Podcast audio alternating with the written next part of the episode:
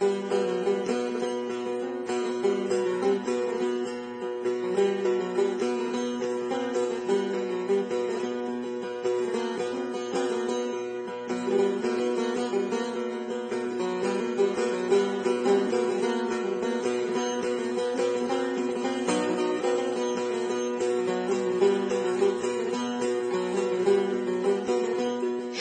موسیقی دستگاهی ایران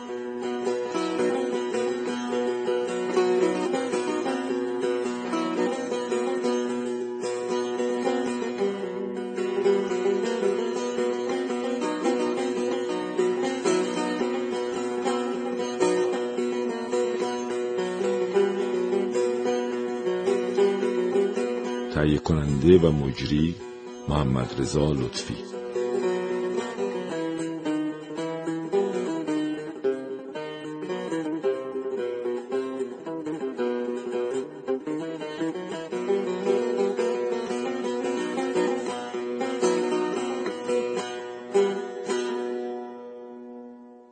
سلام به دوستان عزیز برنامه رادیو فرهنگ.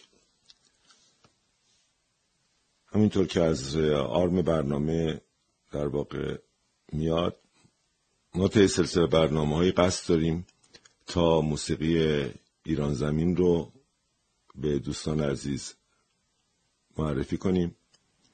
در این سلسله برنامه ها موسیقی ایرانی به عنوان یکی از تنومندترین های فرهنگی ملت ایران به شما معرفی میشه و هدف از این برنامه آشنا کردن مردم هست به موسیقی دستگاهی ردیف شده ایرانی که در طی هزاران سال سینه به سینه و نسل به نسل به وسیله استادان موسیقی روایت شده و صافی سینه های شما عزیزان در طی تاریخ رد شده و سیغل یافته و امروزه ما از اونها استفاده می‌کنیم.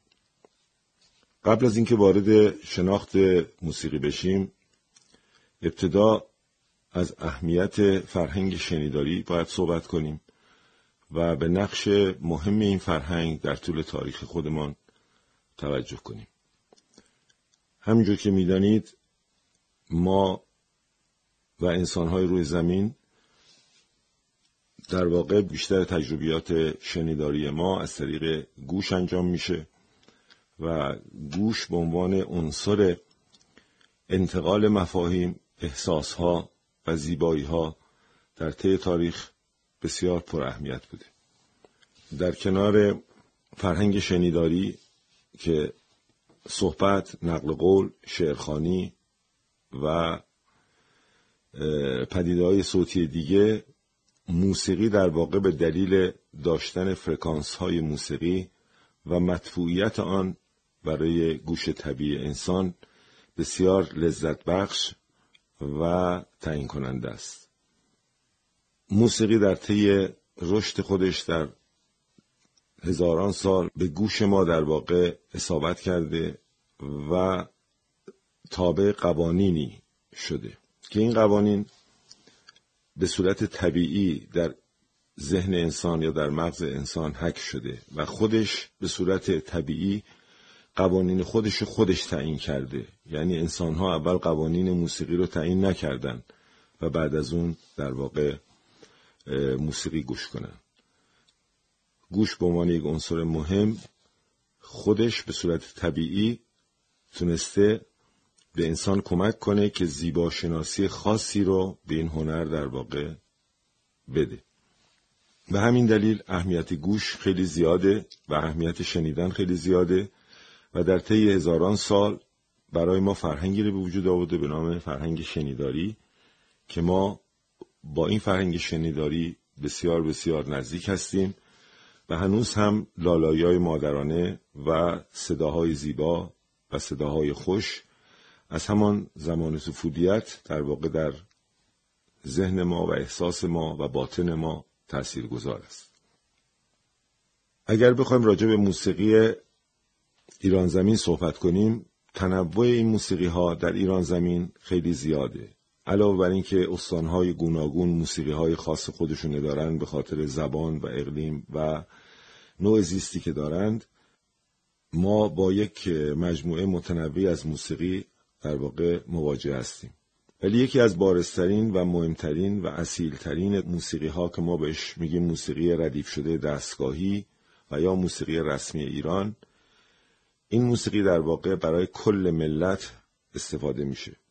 این موسیقی مثل زبان فارسی هست و همون گونه که ما در نقاط مختلف ایران زبان فارسی رو در واقع می‌فهمیم و میشنویم. در کنار زبان رسمی فارسی ما یک موسیقی داریم به نام موسیقی دستگاهی ایران یا موسیقی رسمی ایران. به همین دلیل ما می‌تونیم با این زبان با تمام جامعه ایران صحبت بکنیم. از روستاهای خیلی دور افتاده تا زندگی ها و بخش ها و شهرها و شهرهای بزرگ. در کنار این سیر تاریخی موسیقی ما دستاوردی پیدا کردیم به نام دستاورد سنت در موسیقی. سنت عبارت از تمام جانمایه های فرهنگی کشور که به ما رسیده بخشیش به صورت متون، بخشیش به صورت شنیداری، بخشیش به صورت تصویری و بخشیش به صورت آینی، مذهبی و غیره و غیره. به همین دلیل سنت از اهمیت بسیاری برخوردار. اگرچه سنت رو در طی زندگی که افراد بشر در دورهای مختلف تداوم میدن هر کدوم از این گروه های اجتماعی در طی صدها سال یا هر دوره صد ساله یا حتی دورهای کوچکتر سنت هایی رو در واقع به این سنت اضافه می‌کنن. به همین دلیل سنت در شرق یک مفهوم جزمی نداره و موسیقی ایرانی هم یک مفهوم جزمی نداره بلکه هر ده سالی پونزه سالی یا ربع قرنی به این سنت ها اضافه میشه و ما باز دو مرتبه نسل های جدید از این سنت های جدید استفاده می‌کنیم و سنت های قدیم و جدید رو به سنت های آینده وصل می‌کنیم به خاطر اینکه برنامه در واقع فقط صحبت نباشه من قطعی انتخاب کردم که با برنامه جور هست و لطف کنید و بشنوید.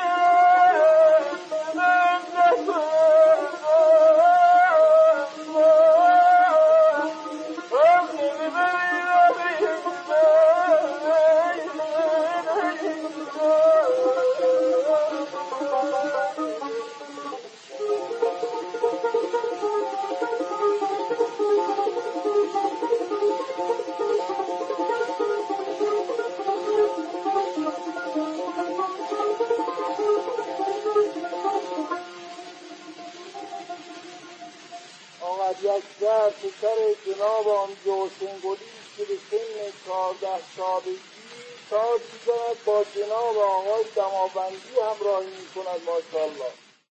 بعد از انقلاب 57 در واقع یه اتفاقی که در موسیقی افتاد این بود که به خاطر شرکت کلیه مردم توی راه و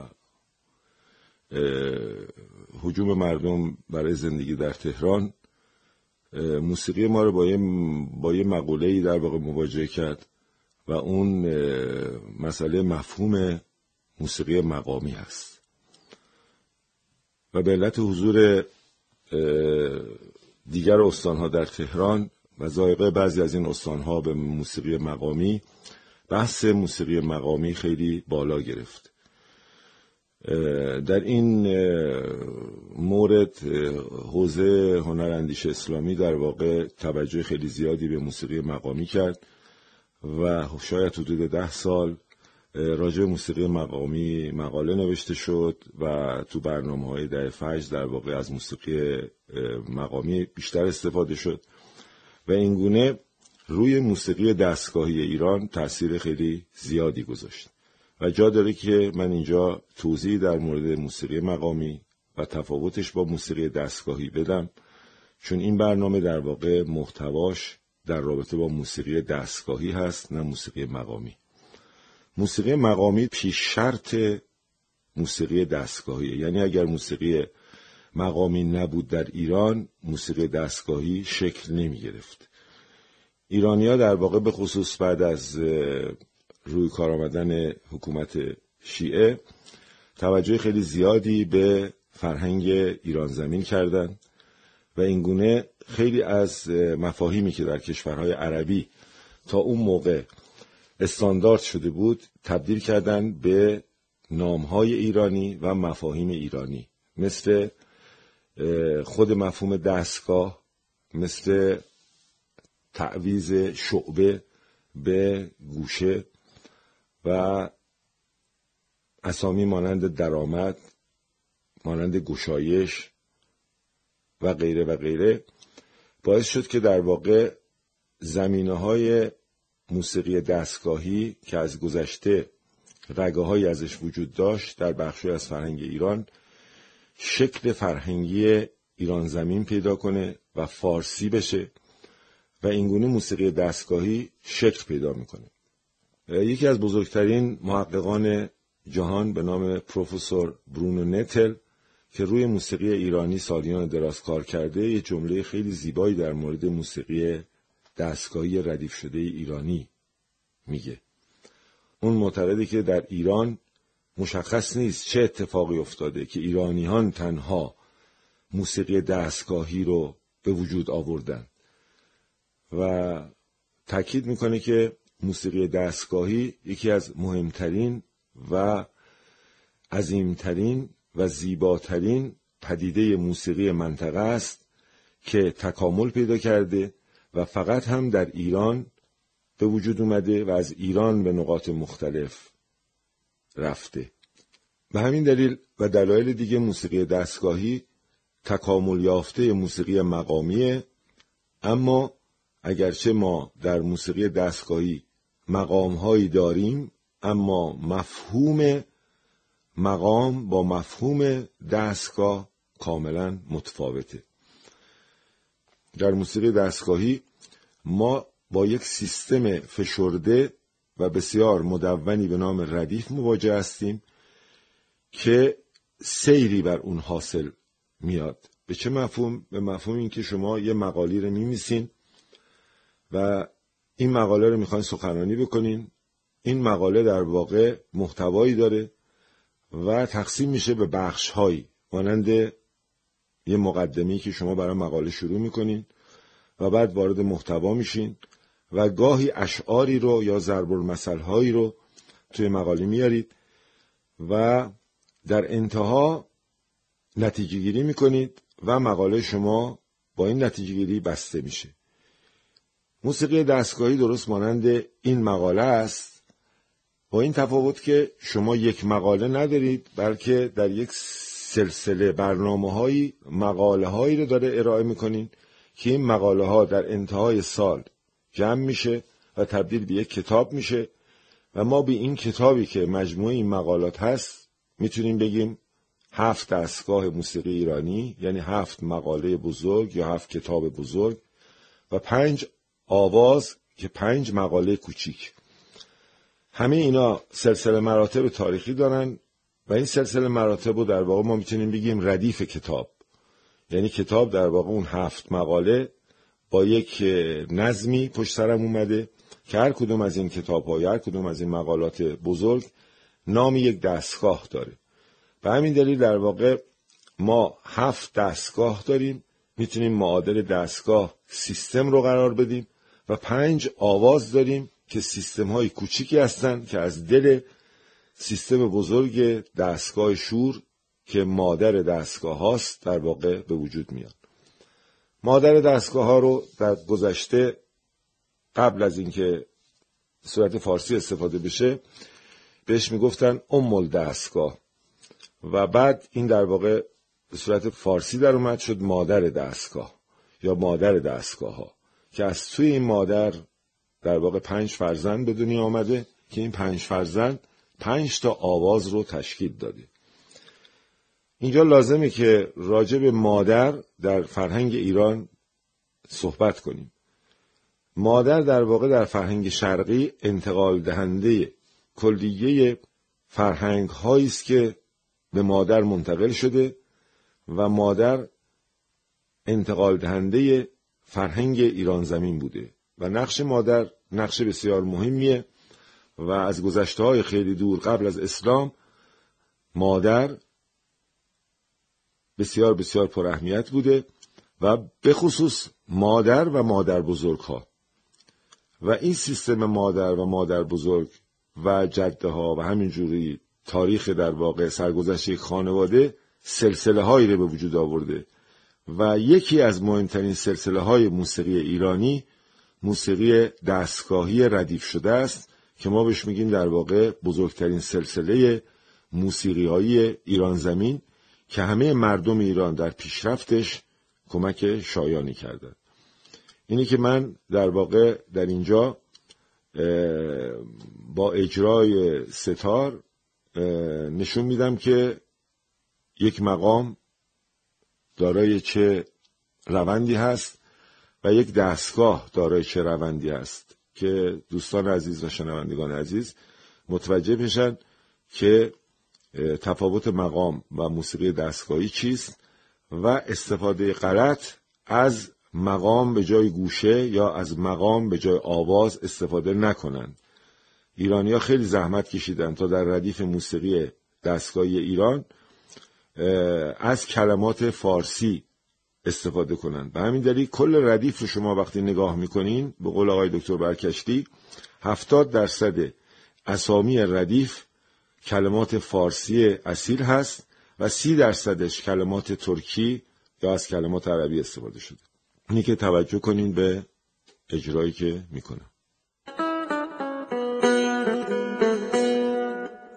من یه مقامی می‌زنم که اسمش مقام راسته. که ما هم در واقع این رو در موسیقی دستگاهی داریم ولی ما بهش میگیم در واقع دستگاه راست پنجگاه به دلیل اینکه علاوه بر خود گوشه راست ما پنج تا نقمه مهم رو باید در پنجگاه بنوازیم. گاه به مفهوم هم زمانه هم به مفهوم در واقع مکان استفاده میشه. اینی که من اینو اجرا می‌کنم ولی بداهه البته اجرا می‌کنم ولی سعی می‌کنم که اون اصول یک مقام عربی رو برای مثال نگه دارم.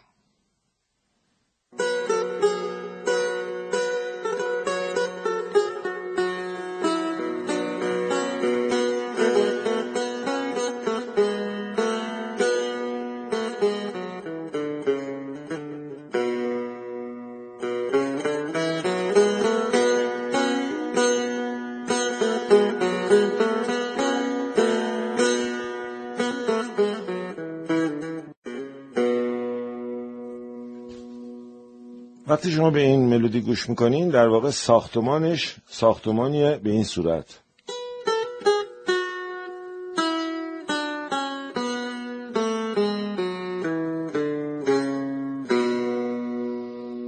که این فضا در واقع به عنوان مقام راست باید همواره ادامه پیدا کنه و درش تغییری به وجود نیاد. اگر تغییری درش به وجود بیاد از مقام راست در واقع به مقام دیگری در واقع رفته. اما در موسیقی دستگاهی ما یک فضای درآمد داریم. همجور گفتم تشبیه کردم به سخنرانی. یه فضای درآمد داریم و رفته رفته پلکانی مثل اینکه شما از یک پله یک آپارتمانی بالا میرین در واقع هم سطح پله که همکف هست اصولا بهش میگن در موسیقی میگن همکف و میگن صفر. مثل متری که شما متر می‌کنین. متر از یک شروع نمیشه از صفر شروع میشه و میره بالا. اون همکف صفره که بعد از در واقع حالا بعدا خواهیم رسید بعد از اینکه مکتب وزیری در ایران رشد می‌کنه این صفر تبدیل میشه به یک.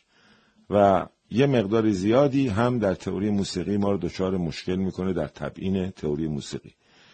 حالا ما هم در واقع اون یک الان استفاده می‌کنیم. ولی قرض در واقع اینه که بالاخره وقتی شما پله میرین یه همکفی داره و بعد وارد پله اول میشین که اون برای اندازگیری فرکانس های موسیقی این صفر لازمه که بهش میگن در واقع مطلق. چون صفر مطلقه در واقع. شما در موسیقی دستگاهی پله پله باید بریم بالا. یعنی شما از پستی صداهای پست یا صداهای پایین به سمت صداهای اوج میرین. مثلا شما مرام بیات زند یا بیات ترک رو یه مقدار اجرا می‌کنم. ما از اینجا شروع می‌کنیم که پسترین یا بمترین صدای ردیف بیت ترکه.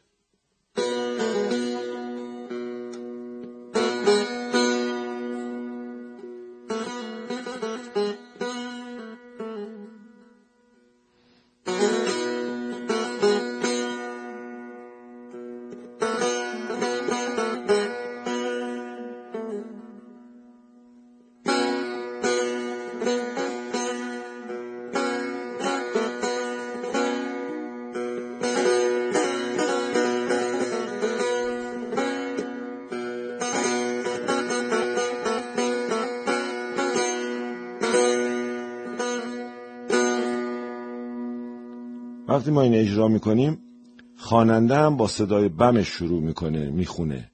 مثلا میگه بشنو از نی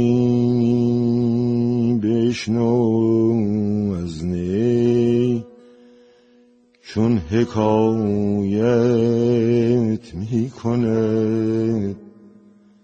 این روی پله اول در واقع قرار داره که ما بهش میگیم این پله اول محدوده پله اول و دوم و سوم رو میگیم در واقع پله های شروع کار یا مقدمه کار که اصطلاحا در موسیقی بهش میگن درآمدها یا گشایش ها ما در واقع گشایش می‌کنیم یه فضایی رو که در بمترین صدا در واقع قرار داره. بعد از اینکه اجرا کردیم میایم به پله بعدی. پله الان بگیم این پله یکه. میایم به پله دوم. وقتی میایم رو پله دوم به گوشه ای می‌رسیم رو پله دوم به نام داد. که یک ذره پس صدامون رفته بالاتر فرکانس صدای ما. از نقمه در واقع دو اصطلاحا به نقمه ر وارد شدیم. و روی پله دوم وامیستیم. ایست می‌کنیم.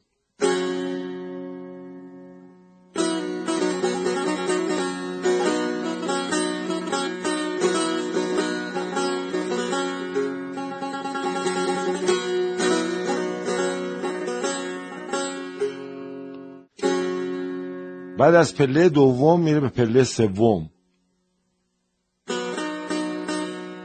یک دو سه میاد رو پله سوم.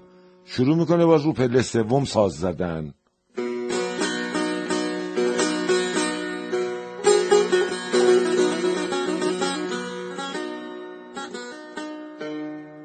که اشاره بهش میگیم توی میگیم اشاره به گوشه دشتی هست یا آواز دشتی هست.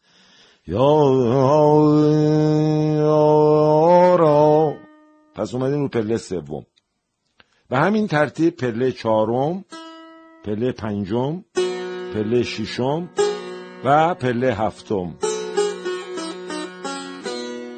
یک دو سه چهار پنج شیش هفت شیش پنج چهار سه دو یک. این مسیر در واقع برای ما یه ردیفی ایجاد می‌کنه. این پله هاست که باعث تعریف ردیف میشه. ردیف به مفهوم قرار گرفتن منضبط پشت سرهم نقمات. ما مثلا در شمال در زراعت دستگاهی داریم به نام ردیفکار. کار ردیف چیه؟ کار ردیفکار اینه که منظم این برنج یا این گندم رو پشت سرهم بکنه. یا ما باغهای ایرانی داریم که این باغها در واقع ردیف شده هستند شما وقتی میرین وارد هموم فین کاشان میشین می‌بینین که دو طرف جویبار ردیفا با نظم پشت سر هم اومده. این انضباطی که ایرانی ها در معماری دارن و انضباطی که ایرانی ها در توجه به پشتوانه ریاضیات در خیلی گذشته دور داشتن توجه به هندسه توجه به جبر وجود خیام فلسفه در واقع ایرانی ها در موسیقی هم تاثیرگذار بوده و موسیقی ما رو دانشمندهای این راه ردیف شده کردن و انضباط بش دادن. آدمای خیلی قوی مثل فارابی مثل صفیدین رضاییی یا ارموی مثل عبدالقادر مراقعی قطب شیرازی و صدها شاید هزاران موسیقیدان معتبر رو اینا کار کردن و اینو به صورت ردیف در آوردن ما در واقع اینجا با یک ردیفی مواجه میشیم که همونجور که گفتم مثل پلکانه و پشت سر هم میاد.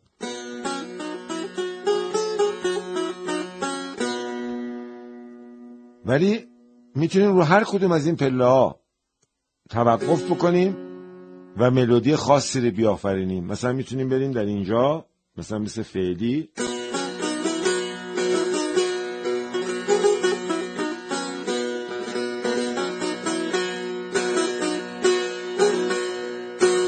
که در واقع اومدیم رو پله پنجم و یه گوشه جدیدی به وجود اومد.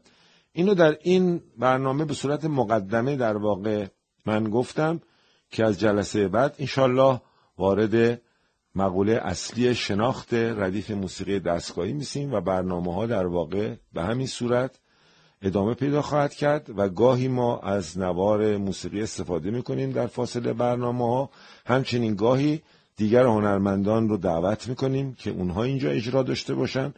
و برنامه باشه که هم جنبه آموزشی داشته باشه و هم جنبه هنری داشته باشه.